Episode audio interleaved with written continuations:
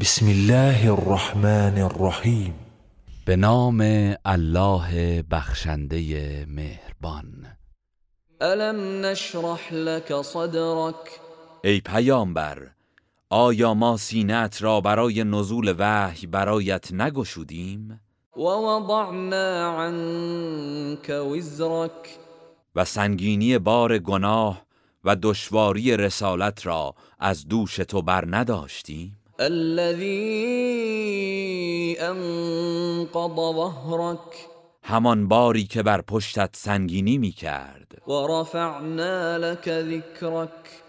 و نام و آوازه تو را بلند ساختیم فإن مع العسر يسرا پس مسلما با هر دشواری آسانی است إن مع العسر يسرا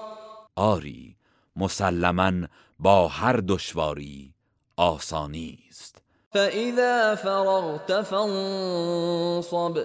پس هنگامی که از کار و امور دنیا فارغ شدی به عبادت پروردگارت بکوش وإلى ربك فارغب